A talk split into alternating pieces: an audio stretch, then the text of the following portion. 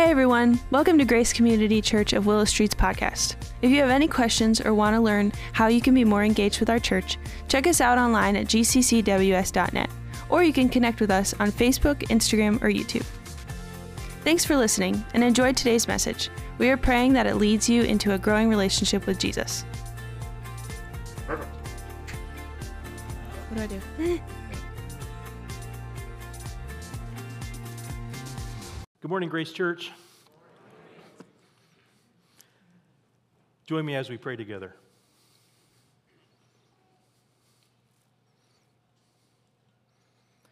Our Father, Alyssa and the worship team sang about your love, this love that is so different than what we're used to, this love that is unconditional, that just is.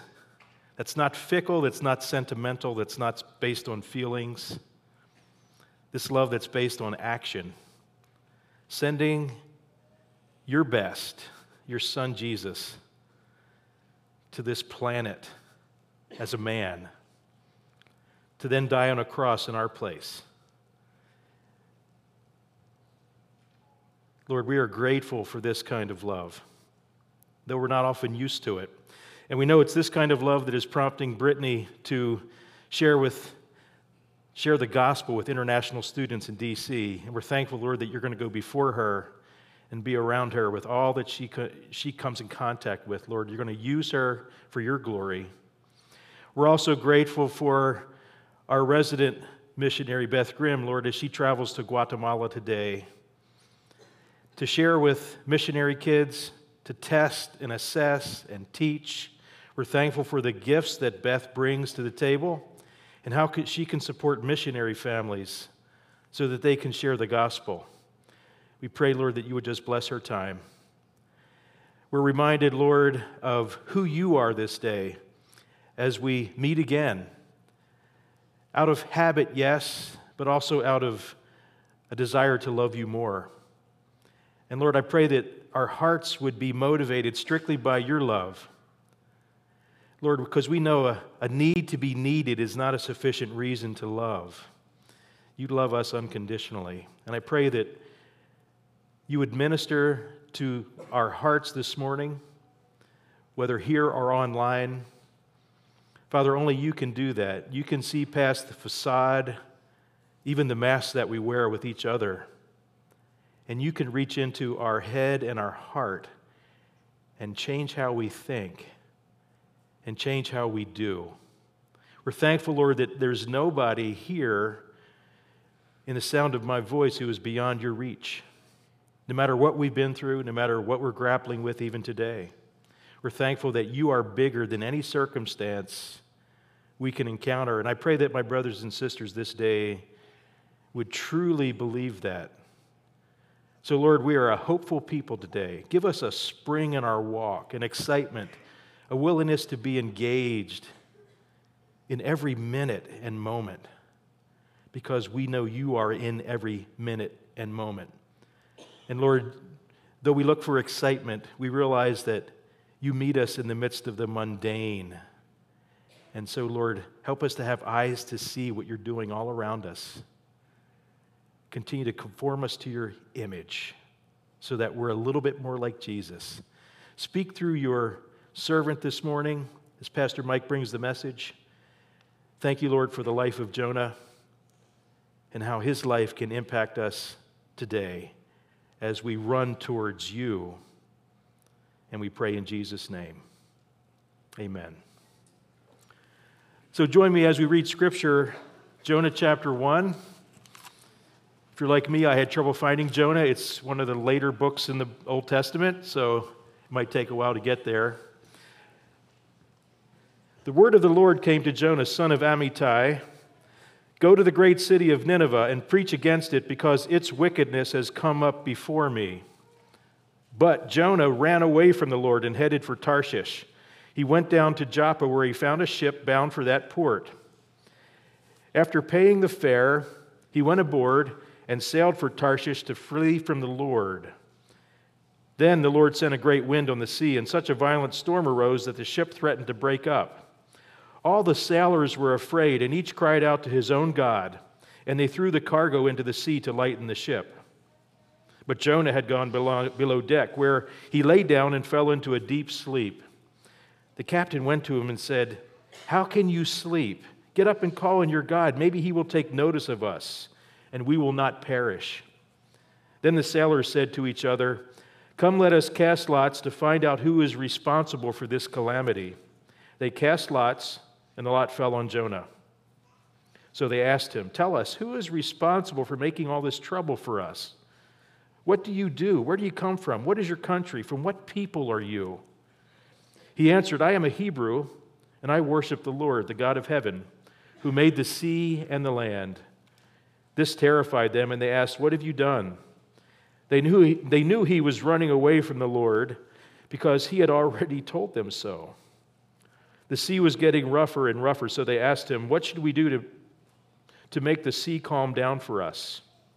Pick me up and throw me into the sea, he replied, and it will become calm. I know that it is my fault that the great storm has come upon you. Instead, the men did their best to row back to land, but they could not, for the sea grew even wilder than before. Then they cried to the Lord, O Lord, please do not let us die for taking this man's life. Do not hold us accountable for, killing an innocent man, for you, O Lord, have done as you pleased. Then they took Jonah and threw him overboard, and the raging sea grew calm.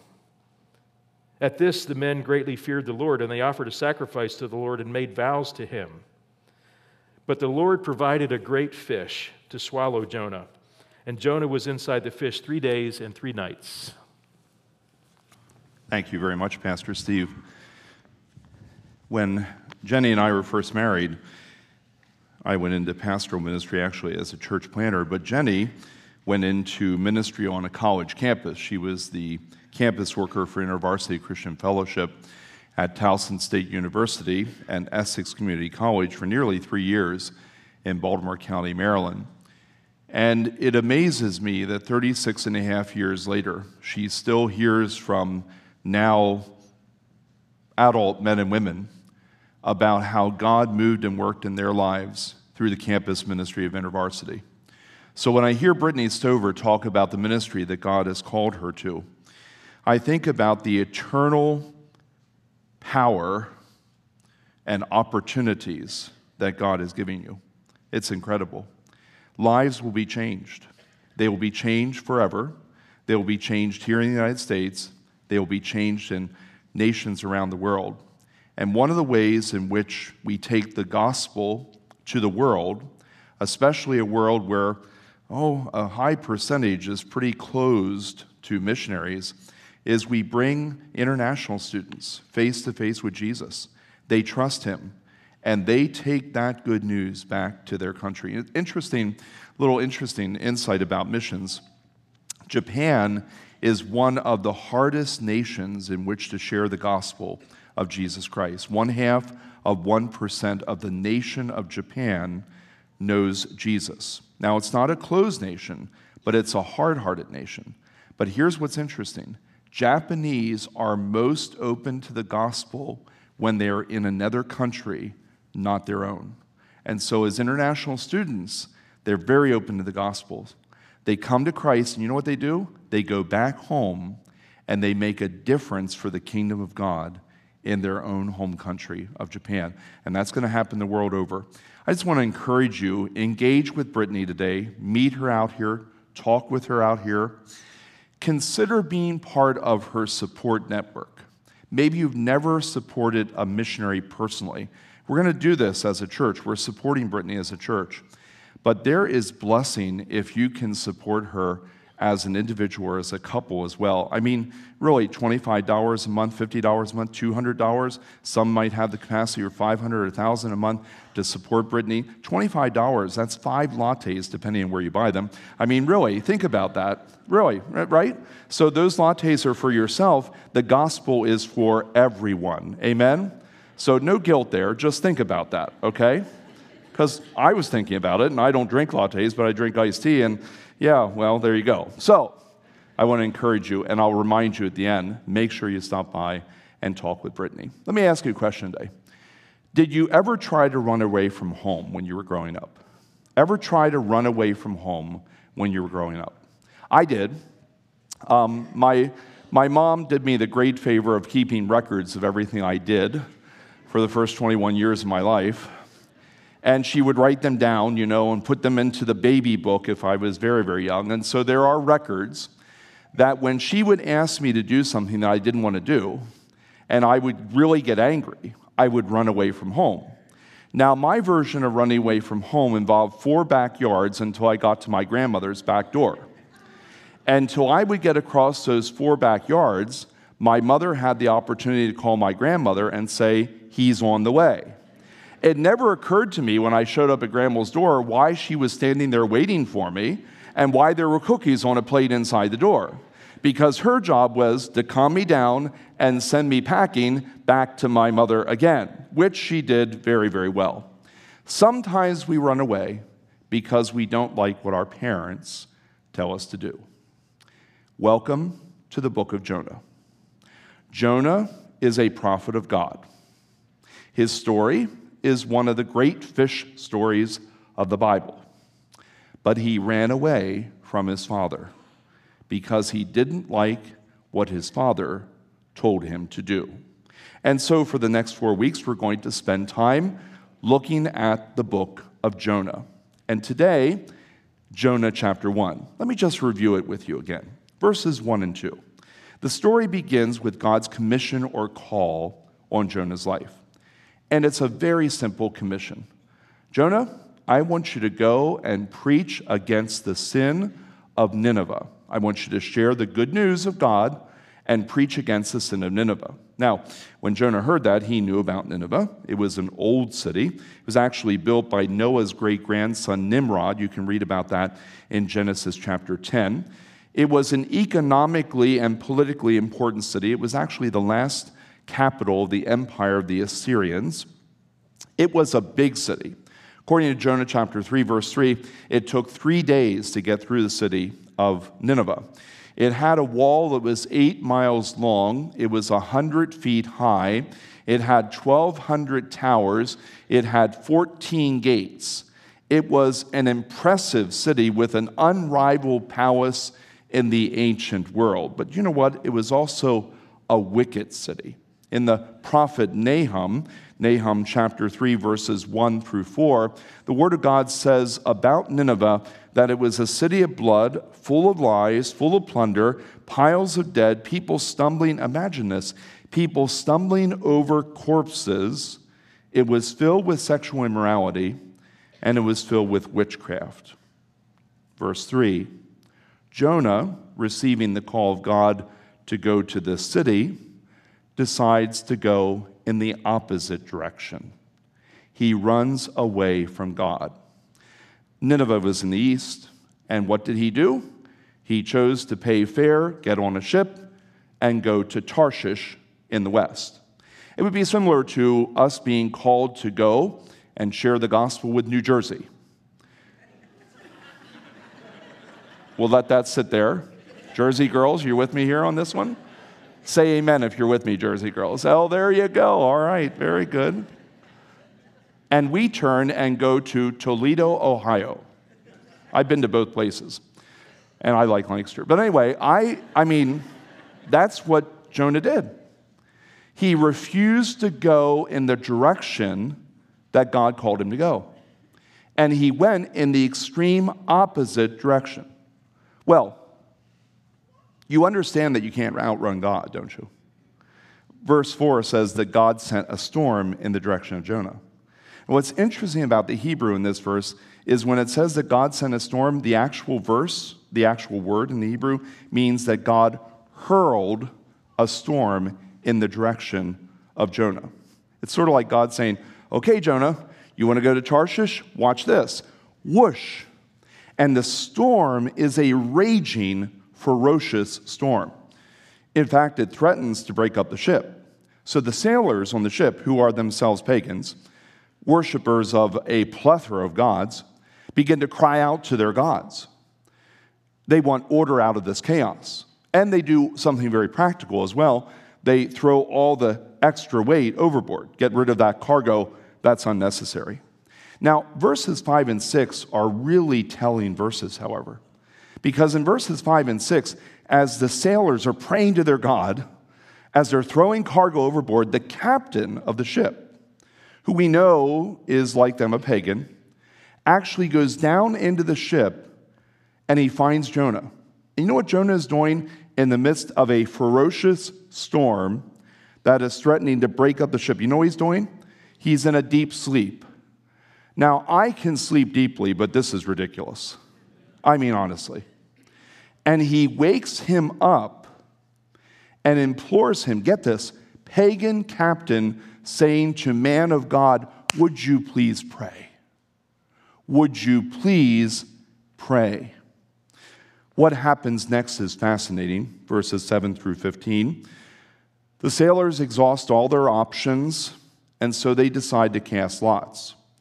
Now, the casting of lots in this story is different than what some of you may have experienced in your church traditions growing up. No one is quite sure what the casting of lots here look like, but Bible scholars have a couple of options. One is that there was a bag with lots of stones in different colors. Everybody had a different color assigned to them. They reached in after praying to the gods, pulled out a stone, and whoever's color came out, you're the one responsible for this storm. There are others who believe that the casting of lots here meant that they were throwing dice. Everybody had a number. Whatever number came up, you're the one who is responsible for this storm. However, it was done, the lot fell to Jonah. The sailors didn't really know much about Jonah. So the Bible says in verse 8 that they question him What did you do? Where are you from? What's your home country? What's your culture? Tell us about you. Jonah's answer in verse 9 is a very noble answer. This is what he says I am a Hebrew, and I worship the Lord, the God of heaven, who made the sea and the land. Now, at this point, the sailors become terrified. You see the important word in what Jonah just said? It's the word sea. See, up to this point, they're crying out to all these gods can you help us? Can you help us? Can you calm the sea? And suddenly they realize that Jonah is the worshiper of this God who made the sea, and the sea is currently threatening to destroy us. What have you done, Jonah? What have you done?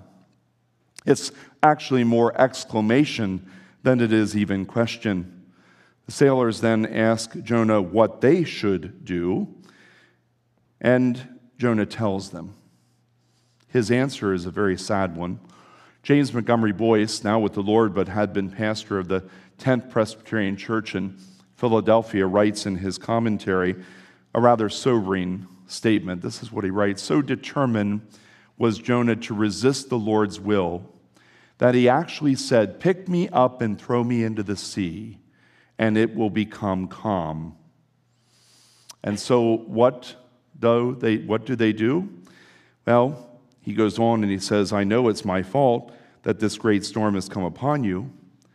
And here's what Jonah meant by these words I would rather die than do God's will. I would rather die than do God's will.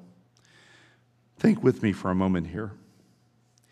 If Jonah at this moment would have said, I'm the cause of this, I'm running from God, I'm sorry, God, I'll go where you want me to go, would God have caused that sea to grow calm? I believe he would have.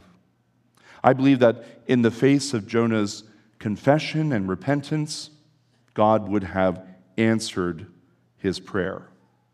But he did not. He basically said, Throw me overboard because I'd rather die than do the will of God. Now, what happens next, I think, is very interesting. These sailors are pagans. They don't know the one true and living God. But you know what? They are compassionate and they are merciful. They cannot even contend in their mind to think that they should throw Jonah overboard. So the Bible says that they row harder. Actually, in the Hebrew, it means that they dig into the sea with all their might and do everything they can to avoid throwing Jonah overboard. And when it becomes apparent that they don't have the strength against this storm to win this battle, they cry out for the mercy of God. And then they pick up Jonah and they throw him into the sea. And the Bible says that immediately the raging sea grew calm. At this point in time, we begin to see the incredible miracles of God's mercy and grace. First of all, the sailors. Remember, worshippers of a plethora of gods come face to face with the one true and living God. And the Bible says in one of the most beautiful verses of Jonah itself that the sailors feared the Lord, that they made vows to him, that they sacrificed to him. Bible scholars debate whether this means that they got converted. I don't know. Maybe they did. But if they weren't fully converted, they were pretty close to being fully converted followers of God because they saw his mercy and his grace. They met a great God. Jonah? Well, Jonah met a great fish. He was swallowed by a fish that we come to call a whale, and he was inside that fish for three days and three nights.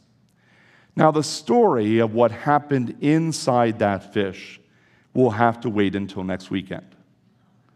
This is sort of like one of those TV shows that goes episode one, two, three, and four, and you have to wait. And it's not going to stream live this week on wherever, Zulu or whatever. Is, is, is that a thing, Zulu? Or is that a tribe in Africa? I'm not sure. But anyway, the question today isn't what happened inside the fish.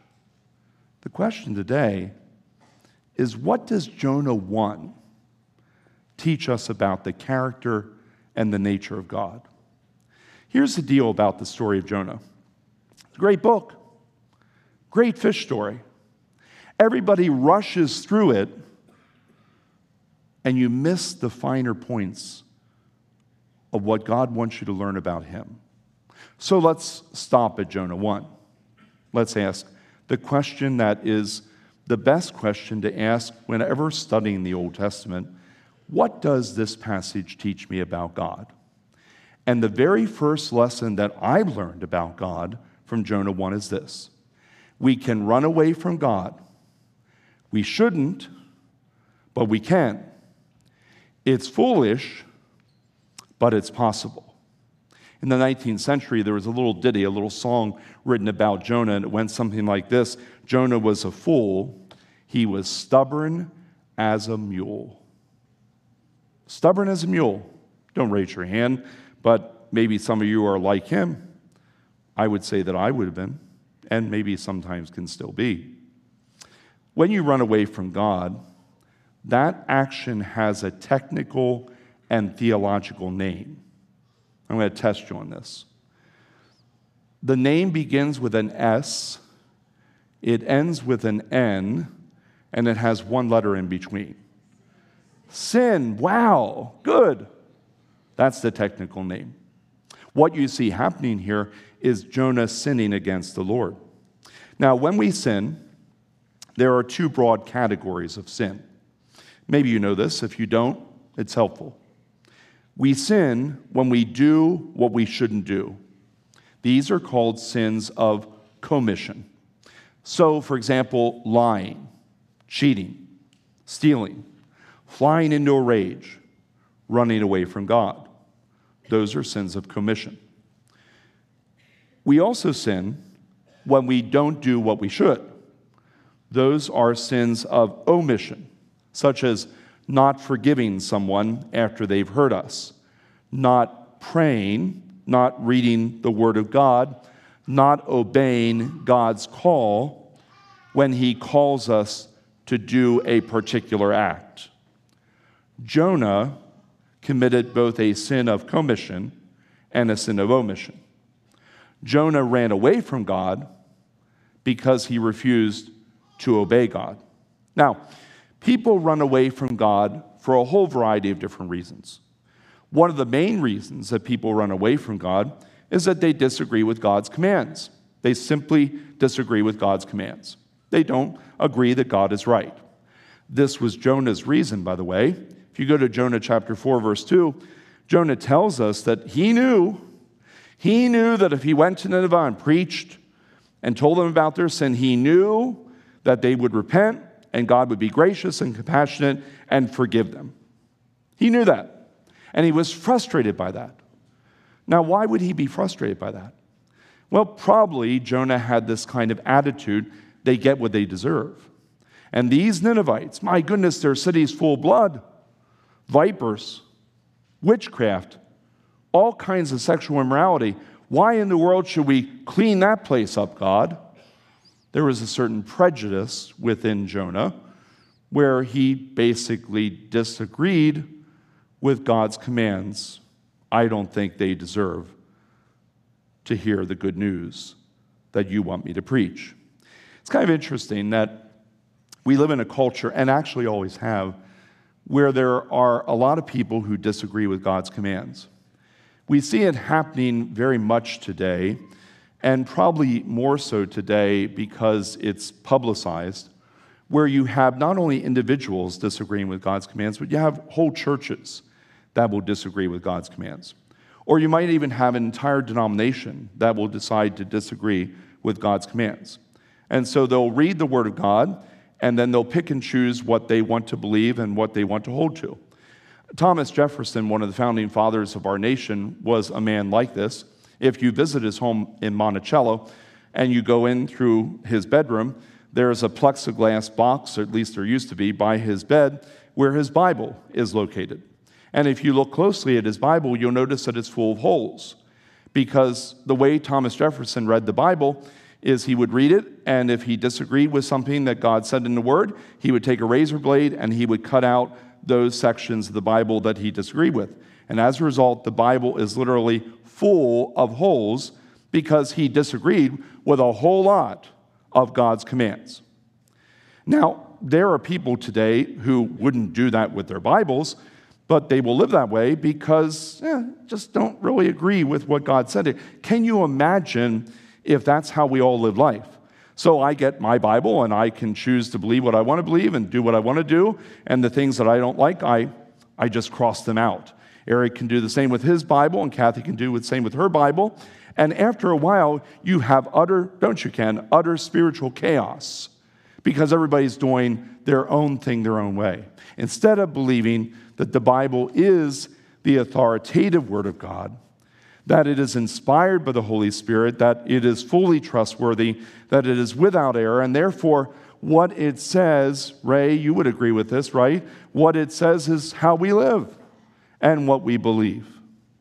Sometimes, however, we run away from God because we disagree with God's commands. Secondly, sometimes we run away from God because we have a disregard for God's correction. We have a disregard for God's correction. Let me explain what I mean by that.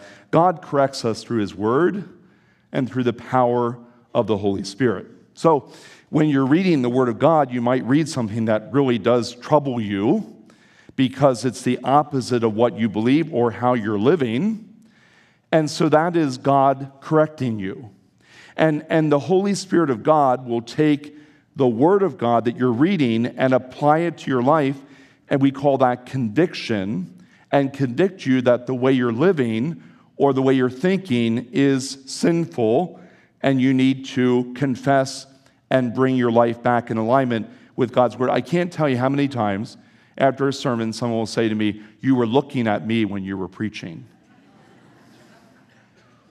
When you said such and such, you looked right in my direction. And, and sometimes I like to have a little fun and say, You're absolutely right. What are you going to do about it?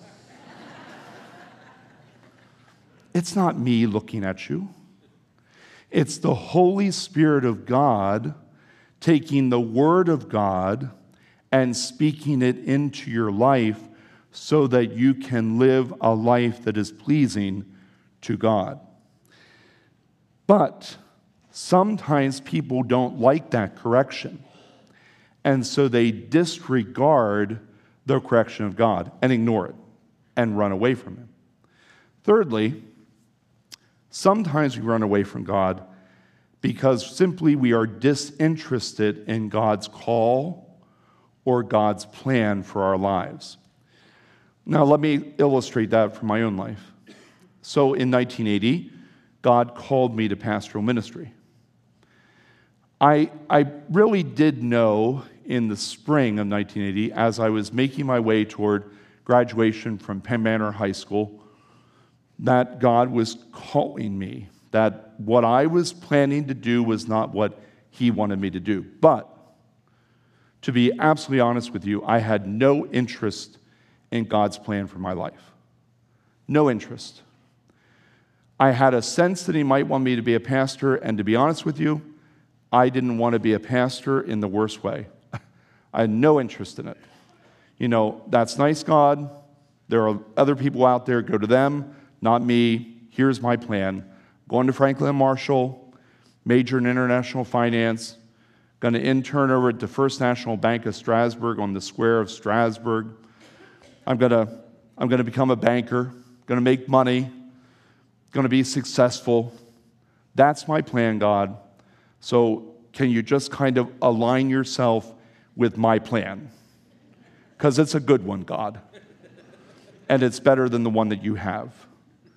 And I'm serious, that's how disinterested I was in the plan that God had for my life.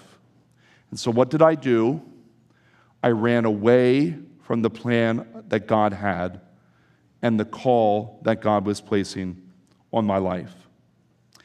Friends, I want to tell you something from personal experience. You can run away from God, but understand this. Secondly, God will run after you. God will run after you. While it is true that we can run away from God, it's also true that we can never really escape his presence. Jonah should have known this. Bible scholars tell us that the book of Psalms was being used in Hebrew worship at the time of Jonah, and that Jonah would have been familiar. And in fact, there are certain verses in Jonah that are reflections of Psalm 139. I want you to follow as I read verses 7 through 12 of Psalm 139. I want you to think about Jonah as he's on a ship and in the ocean and in a fish. Listen, the Word of God says this where can I go from your spirit? Where can I flee from your presence? If I go up to the heavens, you're there. If I make my bed in the depths of the oceans, you are there. If I rise on the wings of the dawn, if I settle on the far side of the sea, even there your hand will guide me, and your right hand will hold me fast. God ran after Jonah and he did so by hurling a, sto- a storm in his direction. Note this that storm was not punishment, that was discipline. There's a difference. God was not angry. I'm going to go after Jonah. God loved him.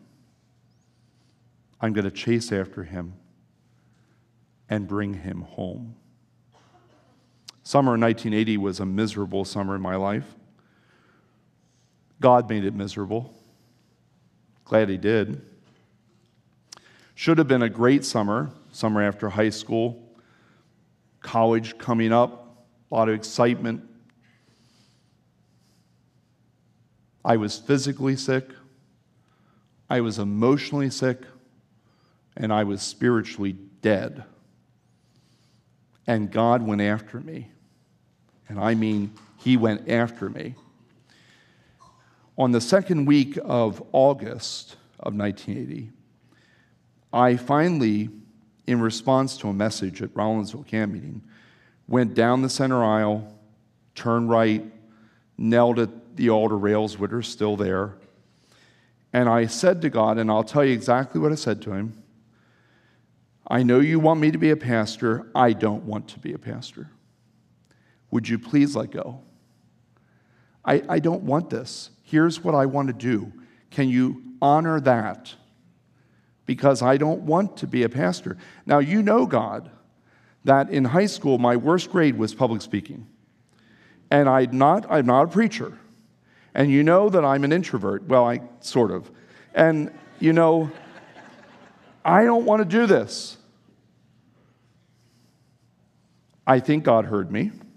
Well, I know He did. He just didn't agree with me. And a month later, I went down another aisle, Bethel EC Church in Conestoga. Second Sunday of September. I made a right hand turn and knelt at an altar rail there. And I said, I'll go where you want me to go. I'll do what you want me to do. You win, God. And I'll tell you, I've never been happier that He won and that I lost that particular race of life. One of the commentators I read about Jonah 1 wrote this Some difficult circumstances that you're facing right now may well be a God sent storm of mercy intended to be his intervention in your life. How do you know if the storm that you're in right now is God's intervention? Write this down. This is like profound. Ask Him. Ask Him. I finally asked God I didn't like what I heard, so I went to my pastor, Reverend Howard E. Brooks Jr., and I asked him. He said, Don't you realize that God is calling you to ministry? I said, I think I do. He said, When are you going to stop being stubborn and do what God wants you to do instead of what you want to do? And then that led to several weeks later my yielding to God's call to ministry. We can run away from God. We shouldn't, but we can. If we do, God will run after us. Thirdly, understand this when we run away from Him, we take others with us. You realize that you cannot sin in isolation. You do know that, don't you?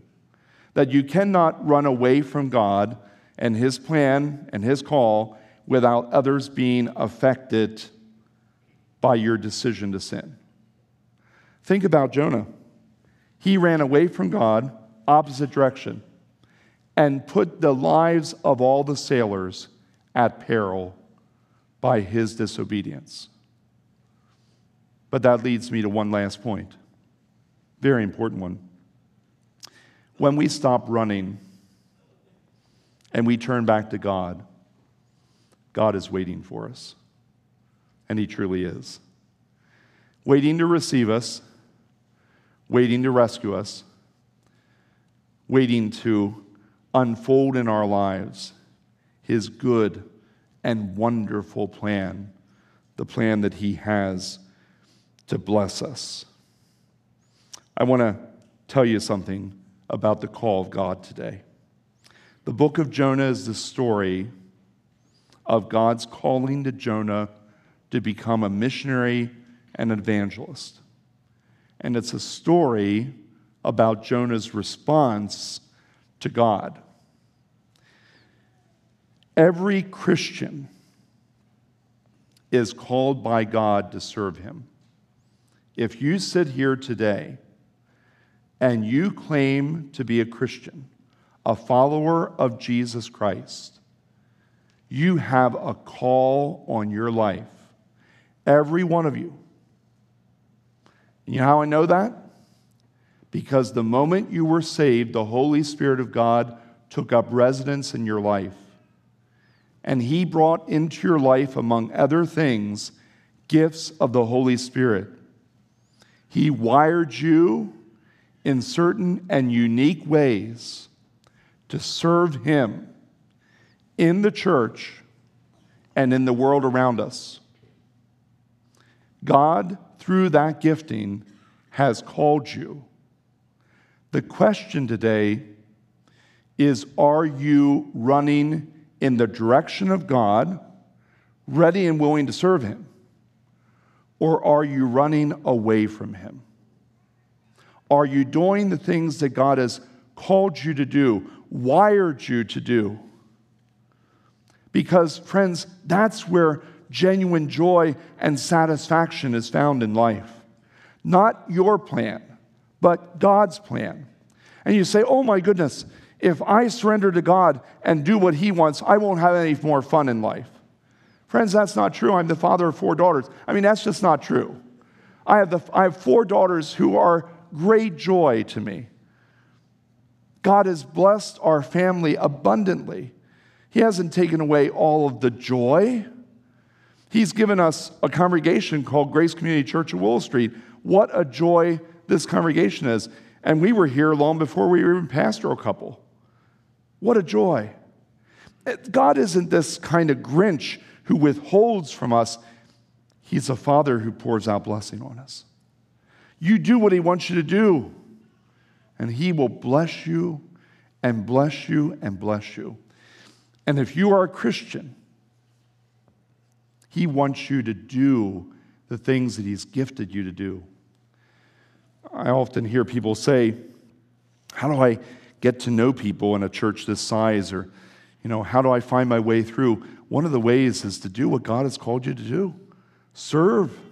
And when you begin to serve with the gifts that He's given you, you will open up opportunities for relationship and for blessing that you have yet to even experience. But there's one more thing I want to say to you. Some Christians, not all, not all, some Christians, some of you are called to vocational ministry. There are some people in this church today whom God is calling to be pastors and missionaries. And the question today are you running away from God and His call, or are you running to Him? The vision of Grace Community Church is that we would not be a church that would sit here and just be so self satisfied with what we have. Oh, isn't this beautiful? Isn't this wonderful? It is beautiful. It is wonderful. But it isn't ours. God has given it to us to be used as a tool to bring people to Christ. But now listen to this, but then to send people out to be pastors and church planters and missionaries to take the good news of Jesus Christ to the ends of the earth. May the number of Brittany's multiply in the life of Grace Community Church. May individuals and couples and whole families yield themselves to the call of God to go on the field to be Bible translators, church planters to people groups that have yet to hear the gospel medical or educational missionaries, supporting the work of missionaries in other places around the world. This stage, I pray, and I have a vision for this, would be a place over the next several years where young men would kneel here to be licensed and ordained for pastoral ministry and plant churches that either exist now or do not yet exist, but someday will be planted because Grace Community Church is passionate about taking the gospel to communities that need gospel centered churches. That this stage will be a place that will be sanctified by the Lord, where young men and women will kneel and be commissioned as missionaries to take the gospel to the ends of the earth. We want to be a sending church. We want to empty out seats as our sons and daughters go to the ends of the earth to take the good news of Jesus Christ so that people's lives are transformed. What joy there is in that. I want to go one step further today. And I want to ask you if you're a mom or a dad and your kids are little, are you willing to pray a risky prayer as your children are being raised, where you say, Lord Jesus, if you want to take any of our daughters, any of our sons, and you want them to go into ministry or to missions, I surrender them to you now. Oh, I know they're only two or three or four or five or 10 or 8 years old, whatever. I'm giving them to you now. I want my children to be surrendered into your hands, to be used in whatever way you want to build your kingdom, to take the gospel of Jesus Christ to the ends of the earth. This is the call of God on the church of Jesus Christ. It may be a call of God on your life. Let's pray together right now. Gracious Father, I thank you for Jonah chapter 1, for the richness of this chapter that teaches us the truth that you have a call on our lives. Right now, Father, I want to pray for every Christian in this sanctuary and, and online because we understand from the Word of God that there is not one person here who is exempt from the general call that you place to serve you. And every one of us are gifted to be able to fulfill that call. So, my prayer is that every one of us would become fully engaged in following the call and the will that you have for our lives. Lord, I also want to pray right now and I pray in the agreement of the body of believers called Grace Community that you would call out of our church pastors and missionaries. Lord, I pray that we be ascending church. I pray that our sons and daughters would not run away from you, they would run into your arms.